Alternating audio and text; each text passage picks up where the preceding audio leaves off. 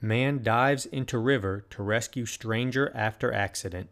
Anchorage nursing home employee 52 year old Andrew Lunn dove into a river to save a total stranger without hesitation.